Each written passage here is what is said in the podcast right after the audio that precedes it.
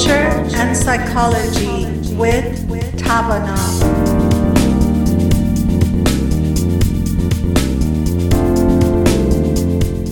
A very warm hello to our Radio Bomb Dad listeners. Um, uh, now we are after uh, Christmas, and I want to once again, I, I wish everyone who is listening to us, I wish you had a great time with your family. Happy holidays.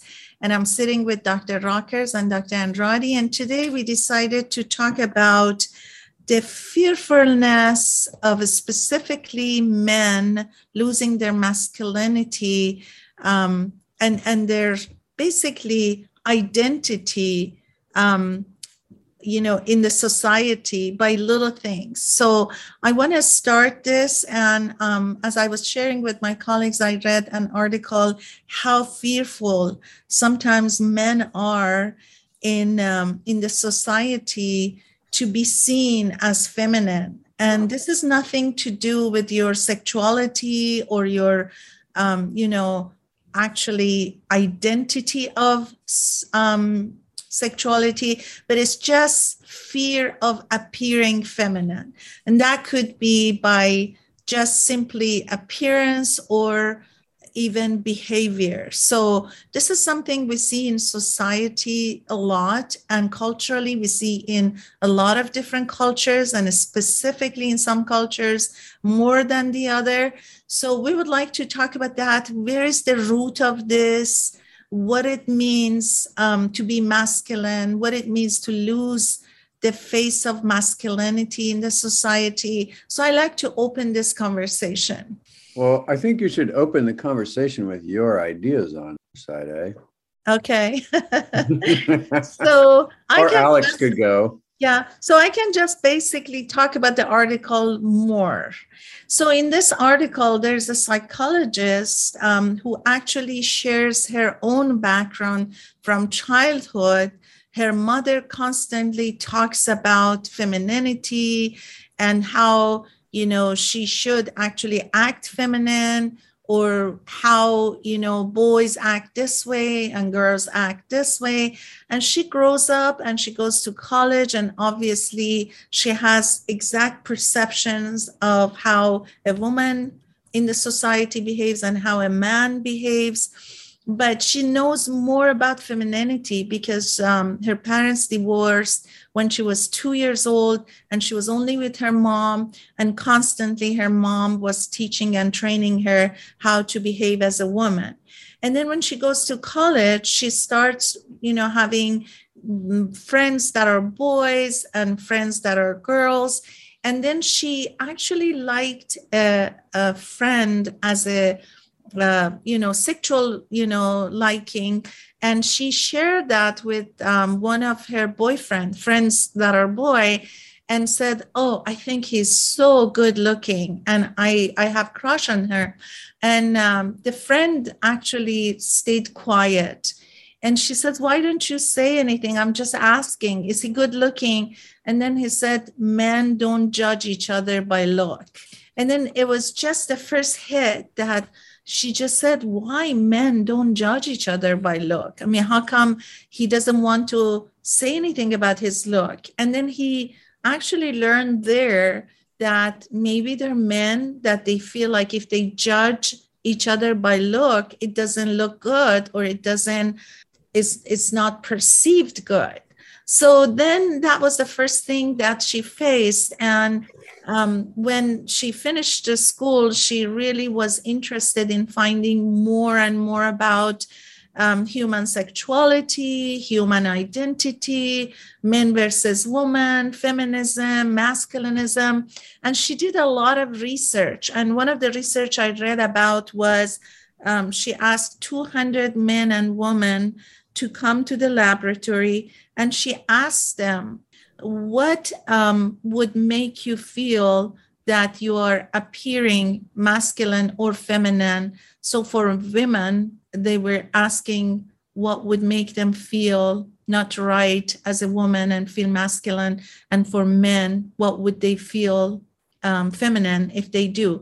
And for men was little things, very little, like holding my girlfriend's purse with, with, while I'm waiting for her to go to restroom, or something very little, like if order a drink that is pinkish, it is more feminine type of drink.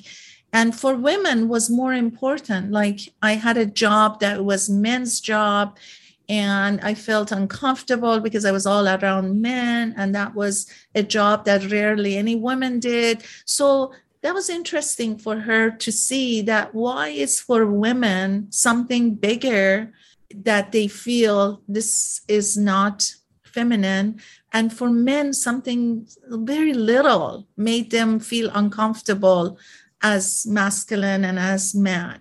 So, and then she emphasizes this is nothing to do with the quality of being a man, but why is it that men are so conscientious about not appearing um, feminine, you know? I think this is such a great topic. It reminds me when I was studying for the E P P P, uh, the, the test you take basically to become licensed as a psychologist. There's all these random questions that the, are on the exam and these test questions that you have to prepare for. And uh, some of them are new information. Uh, some of them are information you should know. But one I remember as new information was that even within the first couple of minutes of life, parents start to act t- toward their child based on their gender in a certain way. For example, within the first few minutes of life with boys, they're talking about being rough and strong and tough, where with girls, it's being soft and gentle and precious.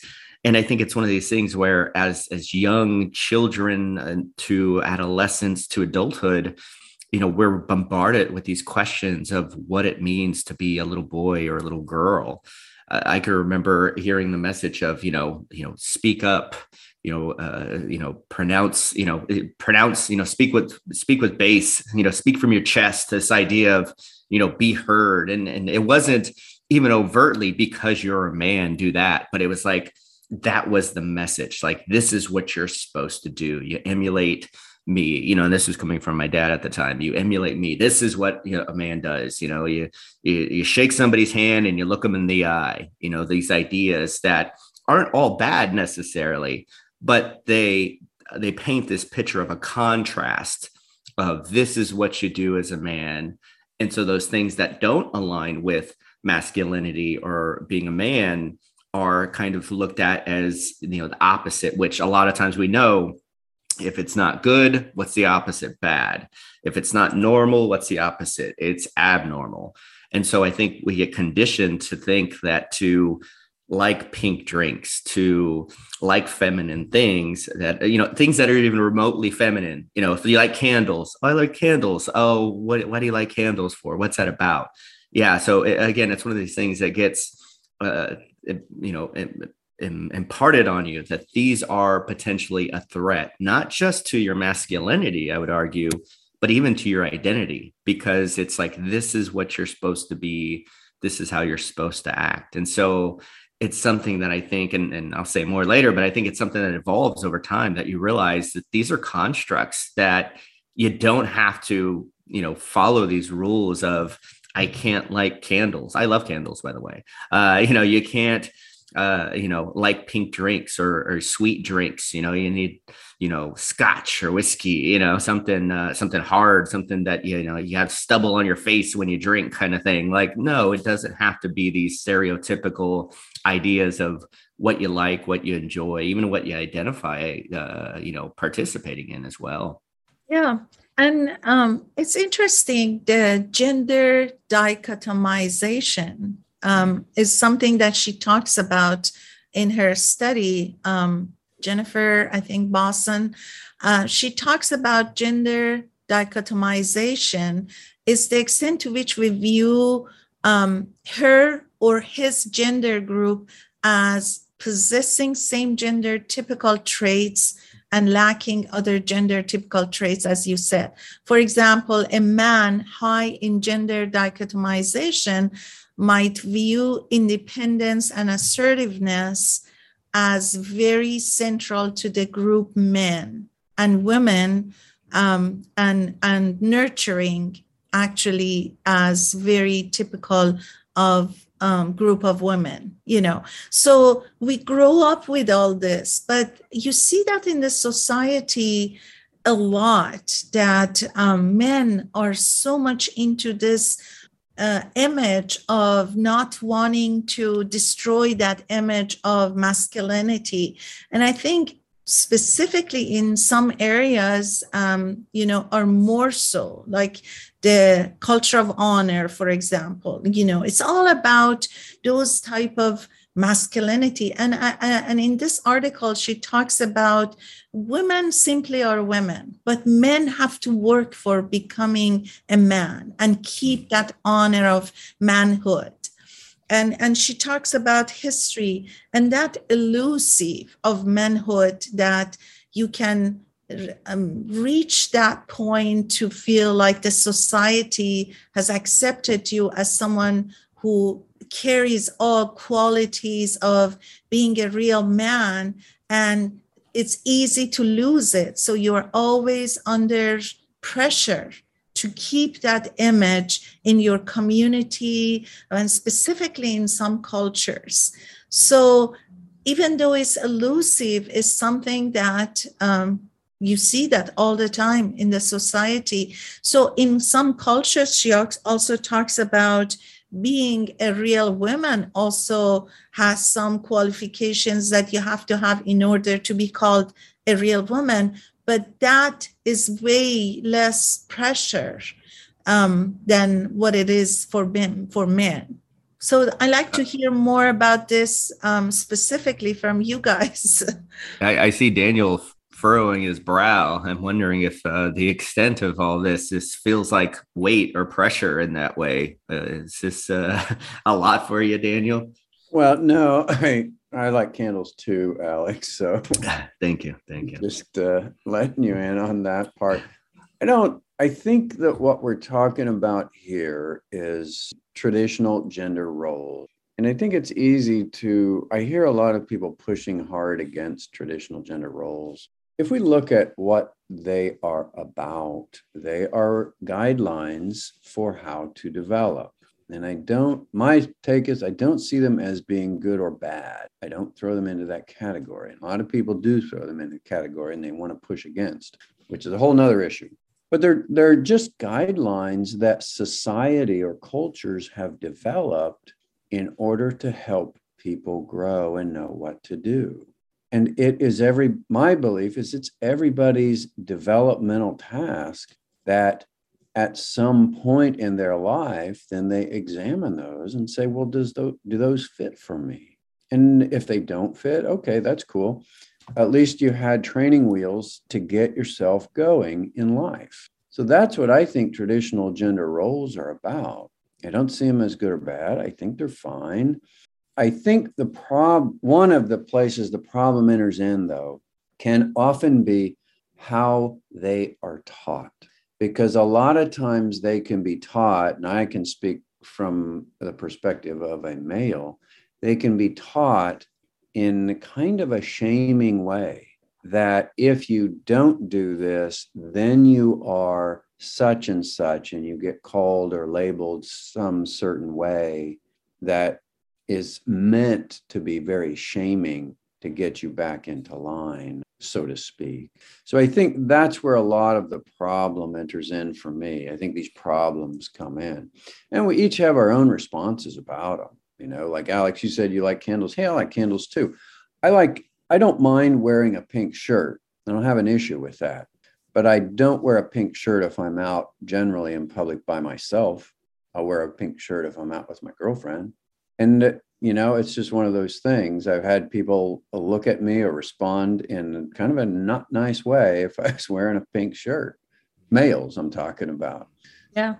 So there's, I think there's a lot of different reasons why people may do that. Earlier, we were talking about, or you mentioned it, Saideh, holding the woman's purse. I don't have a problem with that. You know, if Jan wants to go to the bathroom, I don't care. I'll just hold the purse. It's not my purse. Doesn't make me any difference. That doesn't mean it needs to apply to everybody else. You know, every other man, some men may not want to hold a purse. Hey, that's cool. Some men may find it fine just to wear a pink shirt by themselves. That's cool too. You know, we're all humans. We're all individuals. We all have our our idiosyncrasies and our uh, things that bug us and things that don't bug us. I think those are important things to keep in mind. Alex, do you have some comment on this? I do. I have several comments oh, on it. Jump uh, in. Yeah. yeah. Well, let, let's leave it on a, a bit of a cliffhanger, though, because uh, we got to take a quick break. And uh, yeah, definitely want to respond to several of those things that Doctor Rockers is mentioning. So yeah, I want to encourage listeners, if you want to hear me and Doctor Rockers go head to head, come back and listen. Yeah. Yeah. شنوندگان عزیز رادیو بام داد، من امروز به همراه دو تن از همکاران و دوستانم از شرکت توانا در خدمتتون هستیم، دکتر الکس اندرادی و دکتر دنیل راکرز.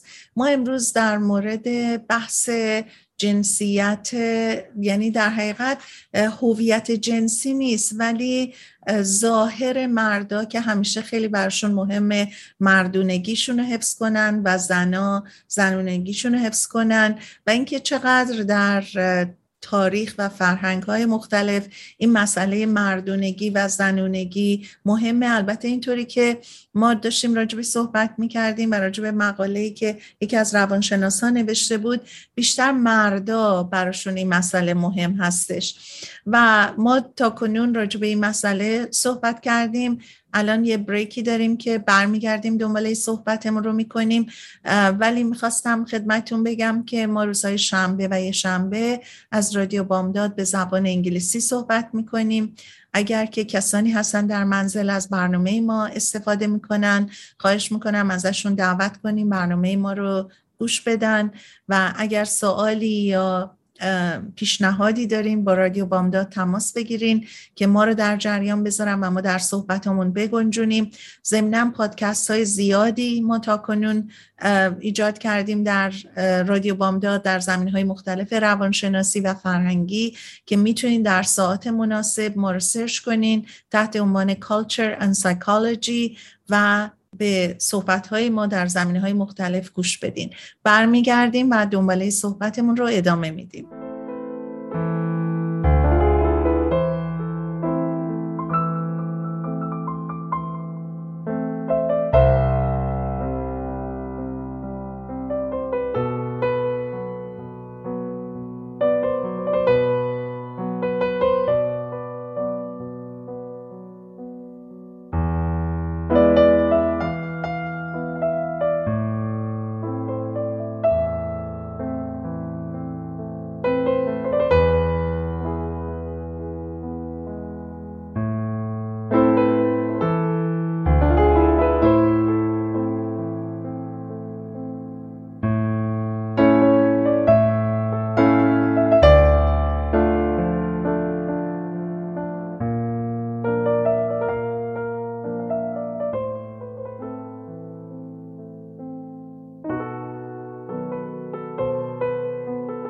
We're back with Doctor Daniel Rockers and Doctor Alex Andrade, and we continue our conversation regarding the role of men in the society, the role of women in the society, and how men are um, running away from doing anything feminine type or feminine-like um, to appear um, less masculine and more feminine. But I wanted to also add, um, according to theories of hegemonic masculinity, one of the core directives of male gender role is anti-femininity mandate. So boys and men must avoid femininity in their behavior, personality, appearance, interests, whereas both men and women receive pressure to avoid acting like the other gender. Um, feminine male targets are evaluated more negatively than our masculine feminine target. So we know that in the society, if we see a man acting more uh, feminine, it seems way worse than if a woman acts more like a, a masculine type. So we continue our conversation. And also I wanted to mention that, um, gender dichotomization is more, uh, seems like more mandate for men than women. And I want to just continue our conversation. I think Doctor Andrade wanted to respond to Doctor Rockers. Yes, I jokingly set that up so that there would seem like some controversy. But no, a lot of the things you said, Daniel, I totally agree. Uh, along the lines that you were mentioning just right now, Saideh, and, and Daniel mentioned too, I, I do I believe that it's this idea of like shaming in that way of really trying to, as a guide, encourage boys to be a certain way. But then I think that it can get lost in that if it's too stringent, it's too kind of extreme in that way. And that that shaming, you know, we know that guilting and shaming doesn't encourage healthy and positive growth in that way. And so what I think we find is that growing and developing a sense of assuredness in oneself allows a person to find a balance of what does it mean to have both masculine and, you know, quote unquote, masculine and feminine qualities in that way, and that you can coexist with both of those things. But uh, a lot of times I find it's, you know, as we're talking about this, I'm, I'm thinking about how even as we become assured in that sense of it for ourselves, like you said earlier, it's this idea that can be lost. I think men are the first to challenge another man if that's the case. Daniel, you gave an example of the pink shirt. You know, I, and it's funny too, because I remember consciously making the decision to start to wear a pink shirt. And this was probably a good, you know, about ten years ago now, where I like was like, can I wear a pink shirt? Can I pull that off? Like, does it look, you know, you know, kind of casual enough, comfortable enough in that way? Um, and, and so really having to think about it, like what, what is that? What message does that send? And, and maybe not as much now that we're talking about it, I'm thinking about it out loud, not to, to, to, to women, but more to men, and not necessarily even sexuality, but this idea of masculinity and femininity that well, that way. And so to, to find, you know, these little things that we can get caught up on that we're going to be challenged in some way, or that we're going to be confronted. And to me, it's one of those things where I, I have a, a, I feel like I have a secure sense of myself and who I am and, and, you know, my identity in that way. And so I get really annoyed when people kind of challenge me on those things, because it's almost like this, this immaturity, like, oh, you're wearing a pink shirt. And it's like, yeah, I am. Yours green. Okay. Like, okay. That like, that's, that's what you're focusing on, the color of my shirt. Like, you know, and, and I think there are some men, because I say individuals as well, who, because there isn't that assuredness of themselves in that way, or it's built as such a threat, anything that deviates from that norm, that they react to others not following and adhering in that way. So it's it's either a place of insecurity or or, or threat. You know, you also mentioned too the idea of saying that another guy is attractive. I yeah. do recall a time where it's like, I could not say that. Like, you're not supposed to say that. And, and again, it's this this rule that's kind of uh, kind of imparted upon you. Like, don't say that, it's going to sound away. Where now it's like, oh, I could say, oh yeah, he's a good looking guy. Or, or, you know, I'll tell a friend like, oh man, you look really good. I like that shirt, you know? And so it's like, wait, no, that doesn't indicate any less of my masculinity, even being able to tell, you know, male friends, hey, I love you. Like, you know, I really value you. I appreciate you. You know, that's like, oh, what, you love me? You know, some guys are like, you love me? Like, what are you talking about? You know, it's like, no, like that, you can have love for a friend, you know, for, for somebody you care about. It's not always romantic. And so there are those people who are very guarded, very threatened by those things. Daniel, I see you laughing. I, it sounds like you, you've maybe uh, know these, these guys that I'm talking about who are so fragile when it comes to these things. Yeah. I think what happens for a lot of people, not just men, but men and women probably, is they end up identifying with the role so much that without those guidelines of the role, then we don't know who we are. And that sounds like a lot of seventies um, psychobabble, I'm sure, like find out who I am. Mm-hmm. But if you've ever gone through a situation where you have lost, essentially lost your identity, and I don't mean like, um, like an amnesia type of loss of identity. I, I went in graduate school the first year, I went to Moscow for the summer because I had studied Russian the summer before, the Russian language. And so I went to Moscow, I had an opportunity to go there. And when I went there, I intentionally did not take a job because I didn't want to take an English speaking job because I wanted to practice the language. But what happened for me, I found, I noticed this, is when I arrived in Moscow, essentially, I did not have much of a reason for being.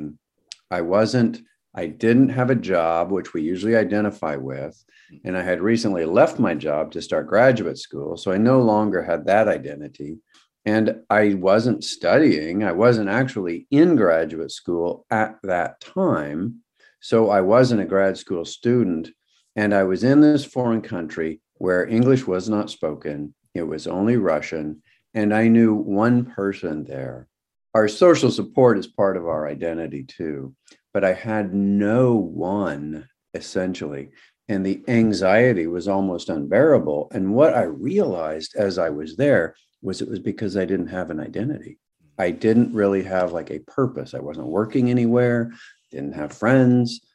All of that stuff resulted in me not having an identity. And that's very, very scary. It's very threatening. So I think that what happens for a lot of people is that they may identify so much with these guidelines or roles that they can't think outside that, and it freaks them out. And so if somebody else is doing it around them, it can be very nerve-wracking, and they will try to get you back in line. I was going to also say, um, as far as I remember, uh, there was something in um, our study books during the time we were studying about uh, sex role inventory. And that was Doctor Bem who actually talked about that. And it was talking about androgynous, and uh, in every one of us, there's femininity, masculine, masculinity. And uh, some people have high masculinity, high um, femininity. Some have low masculinity um, and high femininity. And it just, it goes, uh, you know, in a chart.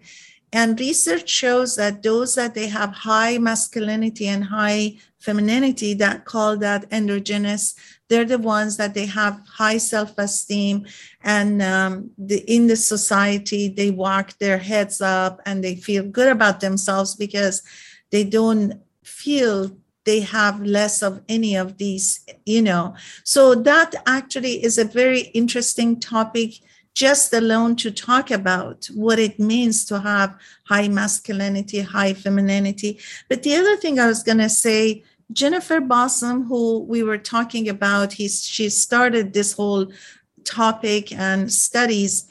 She did a study about, um, you know, two of the tasks that she created for people, um, the college students. These men and women came to the lab, and she created two different tasks.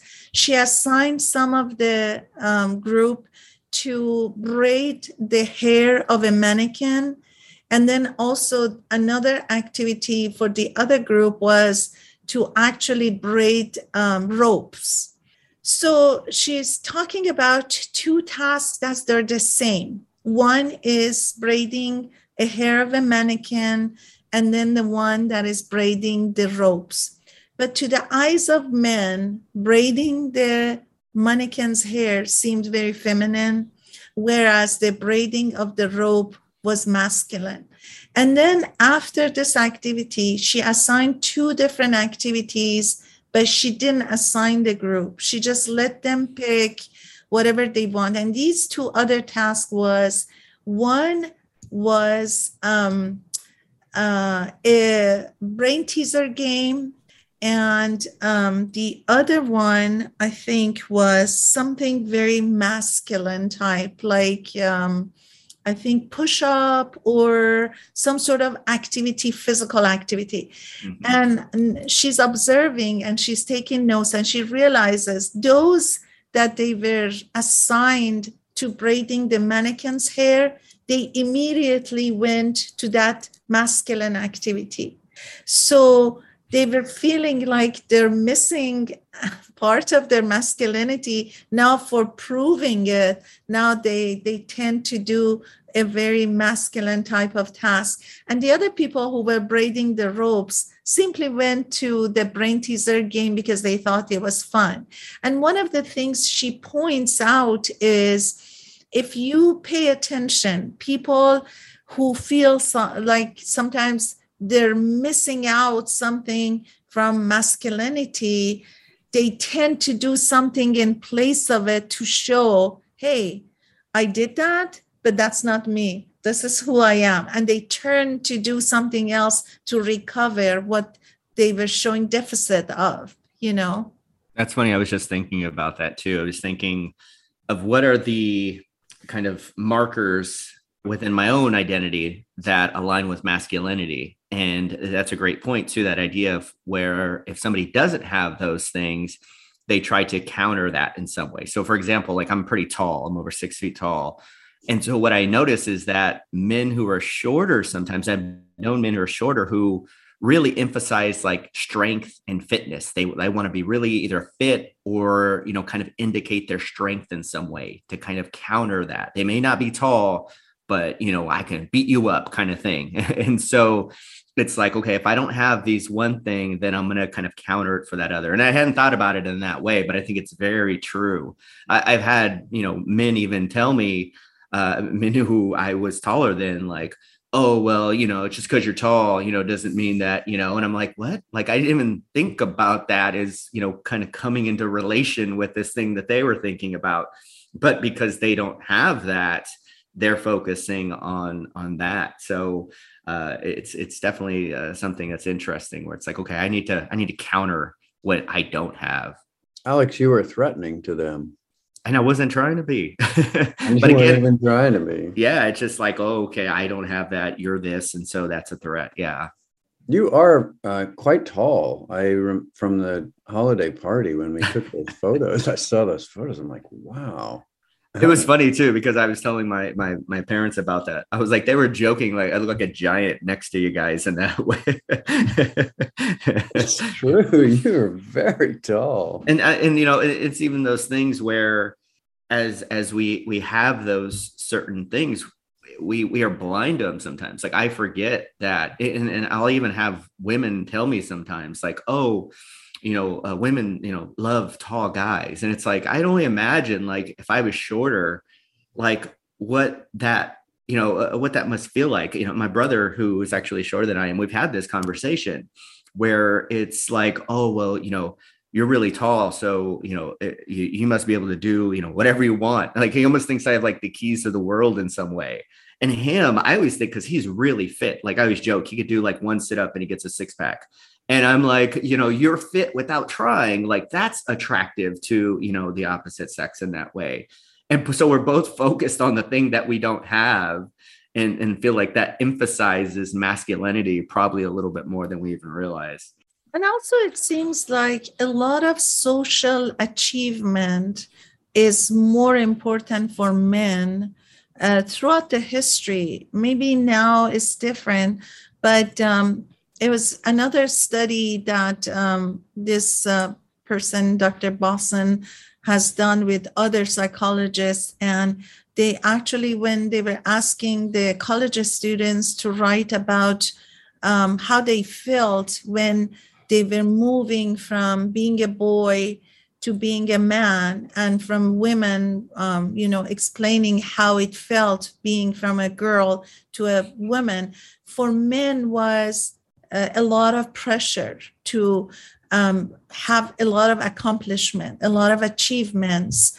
But for women, uh, and, and then what was the worst thing for men was like losing their job. So it seems like it's their status, or, but for women was more physical. So if a woman, for example, had to do surgery and have hysterectomy, that was the worst thing for them. But for men was losing a job. So it seemed like for women, womanhood was more physical, but for men was social status.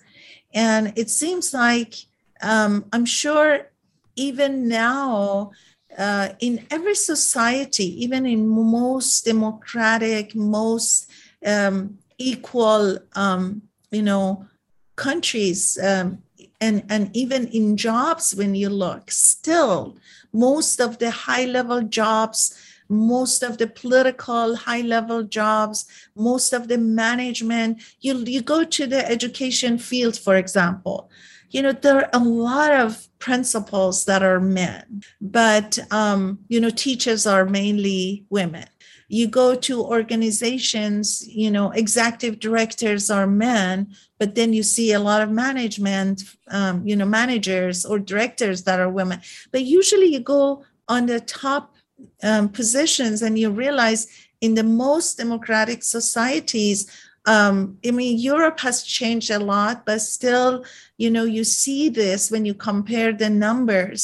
Um, so it seems like uh, social status still is, it means a lot to men and even in the minds of women. And it's interesting, in this study, she talks about how men and women both actually care about a man's social status. It's not just men themselves. So maybe that becomes even more pressure, um, you know, because even women actually look at men with their status more. I was wondering that too, as Daniel and I are talking about some of our experiences uh, as, as men. I was wondering, Saideh, from maybe your own perspective or, or, you know, maybe women you've talked with, you know, do you find that that is really emphasized or that feels like that's put over uh, other aspects or qualities of an individual, like their job, like you were mentioning?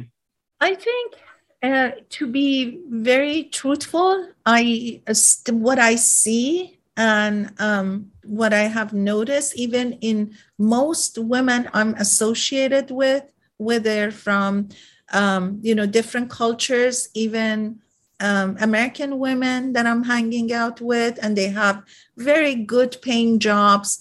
Still, they care so much about the status of a man's job or um, the status of, um, you know, level of pay that they have. So it's just something I think in the nature that has, um, you know, that the, the value we give to a man's profession, to a man's, you know, job. And I see that even in most working women's, you know, when, when we have conversation, they, you know, they may not really break it down into way we are talking about, mm-hmm. but from, you know, their talking, you sense that they care about that. Interesting. We got to another break and um, we come back to continue our conversation. um, شنوندگان عزیز رادیو بام داد، اگه صدای ما رو به زبان انگلیسی میشنوین، ما روزهای شنبه و یک شنبه با دکتر اندرادی و دکتر راکرز در خدمتتون هستیم و به زبان انگلیسی صحبت میکنیم. اگر صدای ما رو تا کنون نشنیدین و تازه رادیاتون رو باز کردین و فکر میکنین کسی در منزل از برنامه ما به زبان انگلیسی استفاده میکنه، خواهش میکنم ازشون دعوت کنین به برنامه ما توجه کنن. ما در دو قسمت برنامه، اگر صدای ما رو نشنیدین و تازه دارین گوش میدین، راجع به تفاوت‌های بین یعنی مسائل اجتماعی در مورد زن‌ها و مردها صحبت میکنیم و اینکه چقدر مسئله استاتوس اجتماعی مردا براشون مهمه و چقدر حتی برای زن‌ها این مسئله مهمه و چقدر فشاری که روی مردها برای نگه داشتن این مردانگیشون، این البته ربطی به جنسیتشون نداره ولی همین رفتارشون و برخوردشون تو اجتماع که چقدر مهم مردونه باشه و چقدر فشار روشون هست که این به اصطلاح موقعیت اجتماعی مردونه رو از دست ندن. برمیگردیم و دنباله صحبتمون رو ادامه میدیم.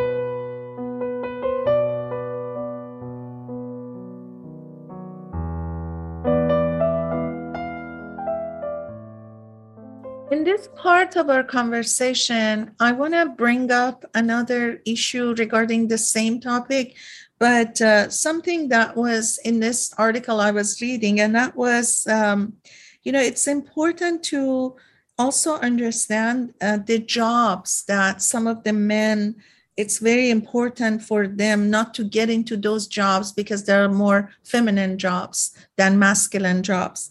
And in the past, in this article, it says bank tellers were mainly men, and it was just perfectly okay for men to be bank teller. But recently, this study shows that being a bank teller is more women's job, and that's why some of the men are hesitant to go to that job. And also, they talk about some of the men rather to wait and don't get into the jobs that are more for feminine jobs. And they talk about in this article about a guy who actually grew up in part of the Ohio, which was a small town, and it was very uh, culturally um, specific about what men do, what women do. And this is a small town, and town they um, actually had different activities that men would go to those activities and different activities that women would go to those activities. And this guy talks about how he was grown up in this society with this perception of what kind of jobs men have, what kind of jobs women have. So um, he actually talks about how poor he was. He didn't have any money to do anything. So he um, graduates from high school and he goes right to the military. In the military, he talks about how eighteen hours he was working, and the rest of the time they were spending with men there, um, talking about different things and hanging out basically. And all his life was work, work, work. Then when he graduates um, and finishes her four years or some other years, I'm not sure exactly, but um, because of his service, he actually qualifies for G I Bill. So he gets a scholarship to go to school. And uh, at that time, he was married. Um, and then his father-in-law, who was a respiratory technician, he tells him, why don't you go to nursing? Because nursing is a profession that uh, pays good. And obviously now he's in the hospital, who knows more about jobs in the hospital. And first, he is very offended of that um, because he feels like nursing is for, for women. How could I, you know, do that? But then anyways, he ends up finally going to nursing. And then he talks about his job and how much his um, male friends were laughed at him first when they heard he is going to nursing school. So to make this story short, he finally becomes a very successful nurse, finishes nursing school. He's ten years into nursing. He is in high stressful part of the departments that he's working with because he's really good at it. They put him in um, uh, cardiac uh, department or I C U. He's a really good nurse and all of that. But he talks about uh, still how much he's offended by by things he hears from even patients. You know, some of the patients say, oh, a man being a nurse, you probably you were not smart enough to go to medical and continue becoming a doctor. Or he talks about his male friends to talk girly to him about his nursing, you know, profession. But one thing he says, which if we go back to that study that Jennifer Bosson had done, that men who do Um, something that is more feminine, then they want to recover with something that is masculine. And Alex, you also mentioned something about um, height.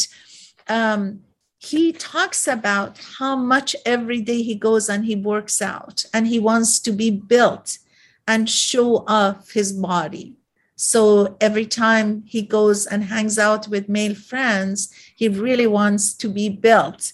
And then that really actually affirms this study that had been done and also what you said. So I want to say the job also, the workforce, that is also absolutely applies to that too. It reminds me, I had a uh, friend who was a, a nurse, and uh, he would comment on how people would call him a nurse, uh, a male nurse. And so they would combine the words. Um, but, he, but he was like, you know, I love what I do. You know, he's like, I don't, I didn't want to, you know, go on like people always ask him. And, you know, he was, he was happy in what he did. Um, and yeah, I think it's sometimes there is, in some subtle ways and some not so subtle ways, ways that we try to counter that. But uh, his friend who I'm mentioning, I mean, I, I remember him being really happy with what he did, and uh, he was good at it too. And so he was like, and he kind of, he would poke at that. He's like, yeah, I'm immersed, you know, like, yeah, you want to call me that? Like, it doesn't, it doesn't have any power over me. I've heard it, you know, a dozen times. I'm going to, I'm going to turn it uh, into something. I'm going to take the power out of that word by by kind of owning it in that way. And so, uh, yeah, and I I never, because I knew him, I respected him, never thought, oh, you know, you're less than in that way. Or, you know, oh, look at you, you're a male nurse, what's wrong with you? Yeah, it's just like, again, that idea of like, okay, why is that a threat or, you know, an issue to somebody? Uh, interestingly, too, I used to be uh, a bank teller, too. And so, uh-huh. but I, I never thought of it as uh a feminine or a male job. Uh, I, I was young. I needed a job. It was a job. Yeah. They paid me. So uh, yeah, that's what I did. Yeah. And also I was going to say, one of the other thing this um, male nurse talks about is there were four or five of them in the school of nursing when they were going. And he says, we kept our friendship. We stick to each other. It seems like now we are a different group. We know each other. We understand how we go through sometimes in the society, what we hear, what is it there for us. And he says, it's, it's really something for us to stick together because we, we are the only ones who really understand each other. Yeah, I think that's very natural. There's these, these uh, uh, like not cliques, but these these smaller groups within groups when you're kind of a minority, whether that's yeah. related to gender or sexual yeah. orientation or race or whatever it may be. Yeah, it's like you're gonna you're gonna kind of click together a little bit. Yeah, my cohort of twelve, there was only three men uh, in my cohort of twelve, and I remember we would kind of click because of that. It was just. Yeah.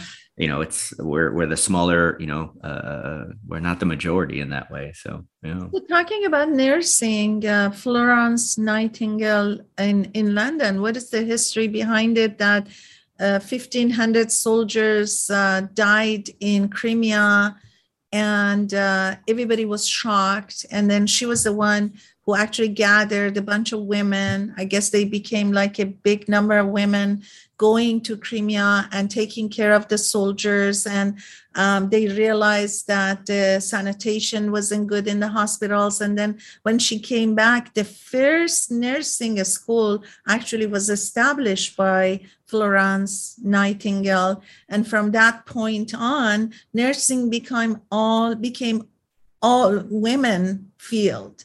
Uh, and it took a long time to take that away and actually include men in that. But I mean, the history background is also important because they thought, you know, caregiving is women's job, not men's job. But this nurse actually says, I have two daughters now. I take care of them. I, as much as uh, I feel like women is responsible, I am also responsible. So, I mean, that perception gradually has changed. Even the role of um father at home is now different, you know, from before. The persistence of cultural stereotypes is pretty durable. It takes a long time for things to change.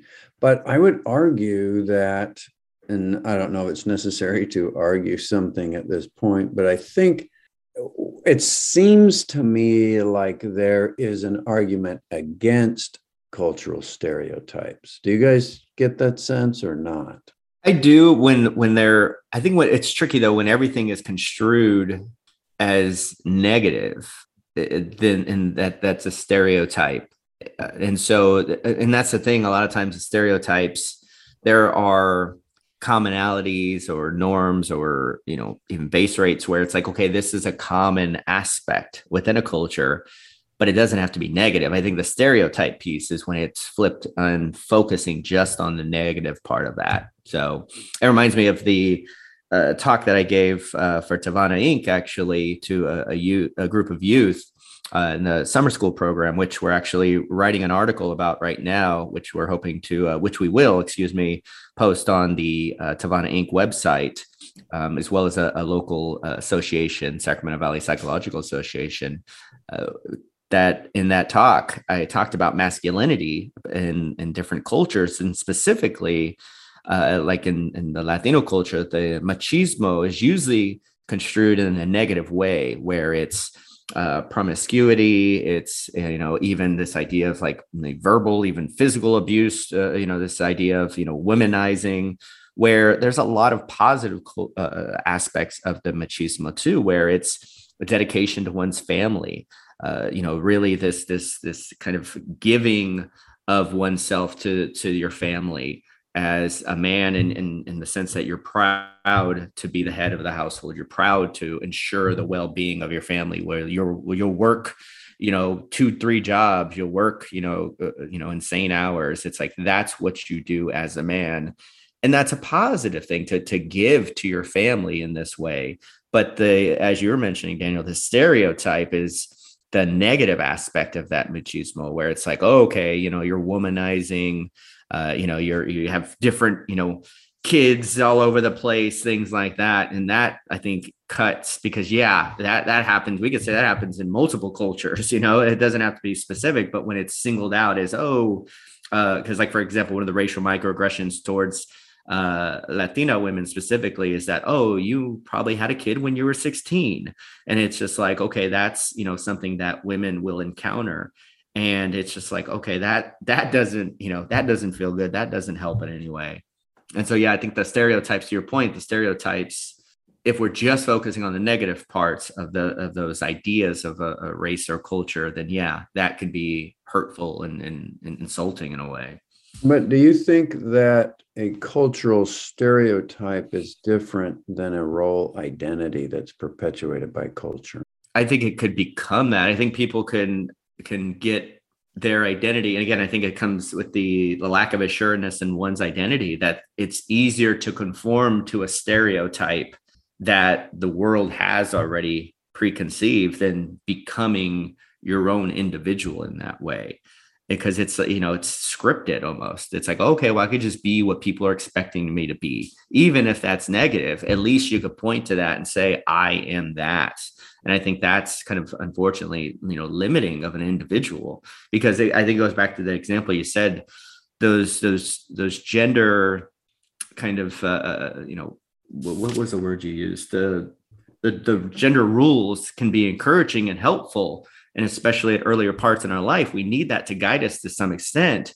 But I think it's also important to look at the individual as well. And so we could say, this is what it is to be a boy, but who are you at the same time? And so that combination of those two things can be really encouraging. So if we just went with, this is what it is to be a boy, you know, we're just stereotypical person, and we can, you know, lack a sense of self, a sense of identity in that way. And I think that can happen within cultures as well. But isn't that what gender role is? Isn't gender roles, aren't they just generally stereotypes? Well, I think not, a- not in a bad way, I'm thinking. It's, isn't the same mechanism going on there? Yeah, isn't and then you there? Pick it from the role of other gender that you see, you know? So like role model. So at home, you learn from your mother if you are a girl. So you just pick those. And then if you're a boy, you pick from your father. So I think just naturally, uh, and I want to add something else to this.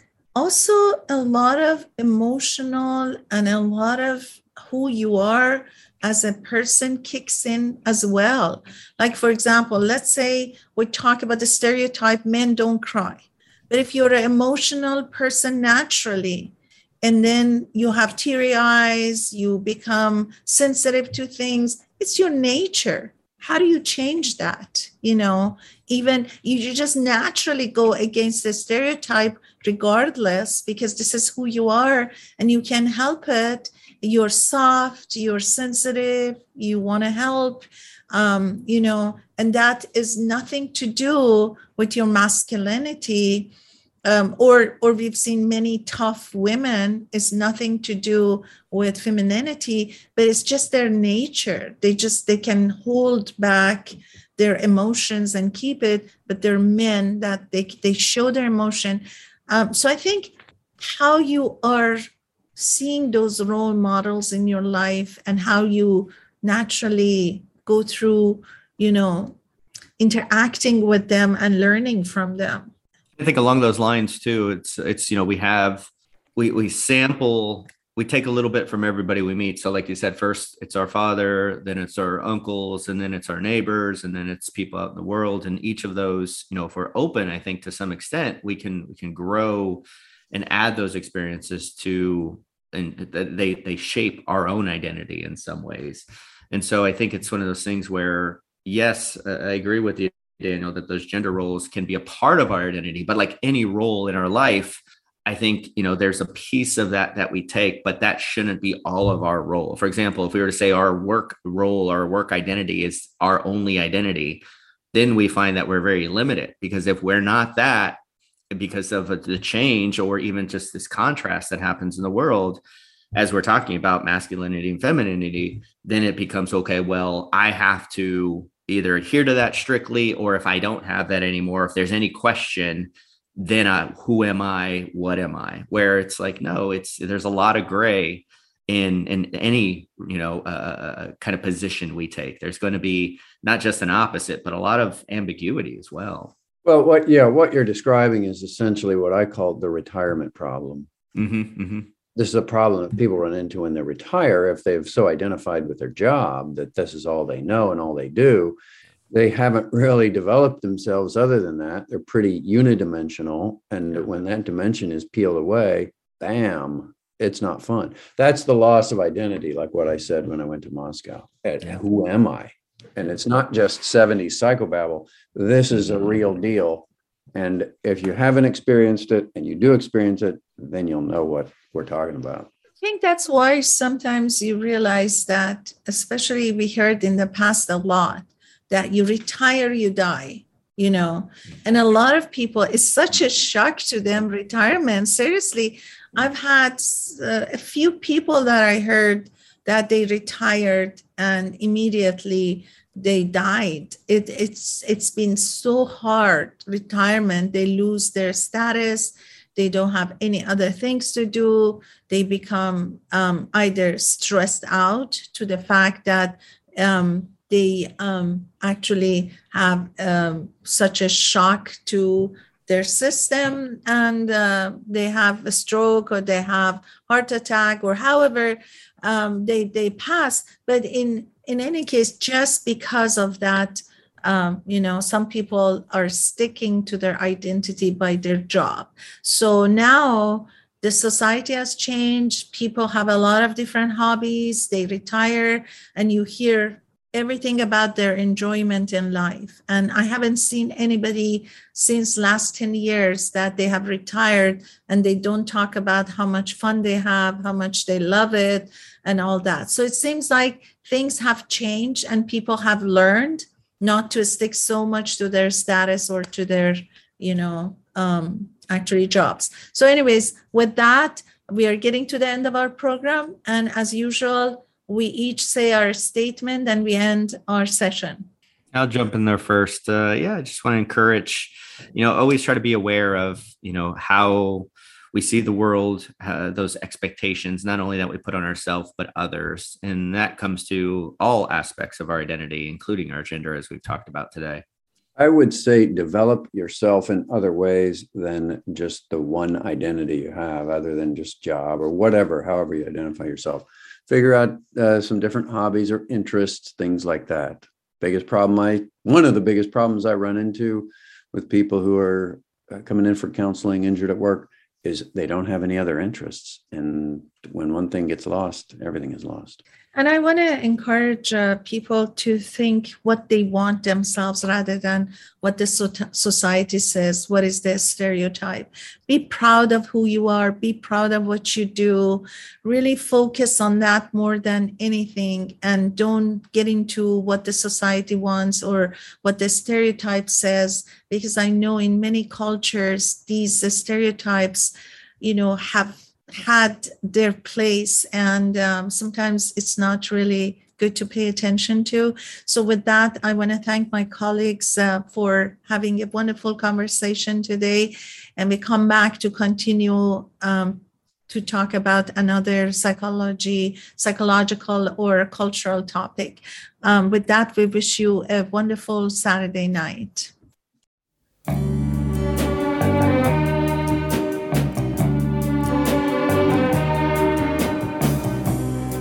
باور کن صدامو باور کن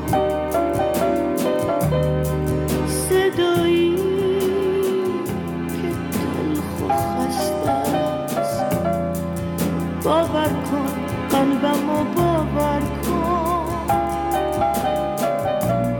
قلبی که کوهه اما شکسته است شکسته است باور کن دستامو باور کن که ساقه نوازشه باور کن چشم منو باور کن که یک قصیده خواهشه بس بس یه عاشق شدم التهاب لحظه هامه حسرت فریاد کردنه اسم کسی با صدامه اسم تو هر اسمی مثل غزل چه عاشقانه است پر وسوسه مثل سفر مثل غربت سابقانه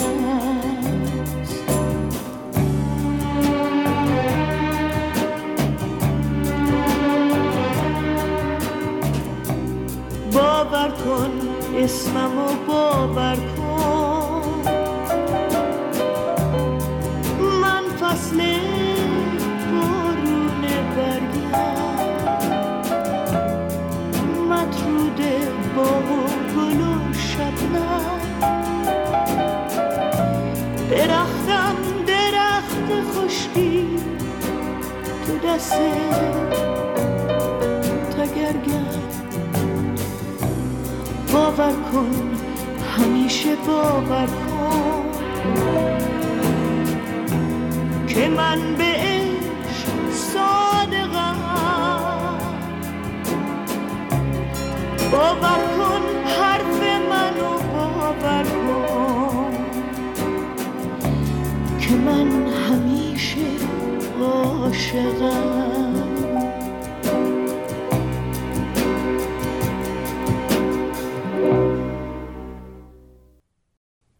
رادیو بامداد، صدای ما و شما با زبانی آشنا.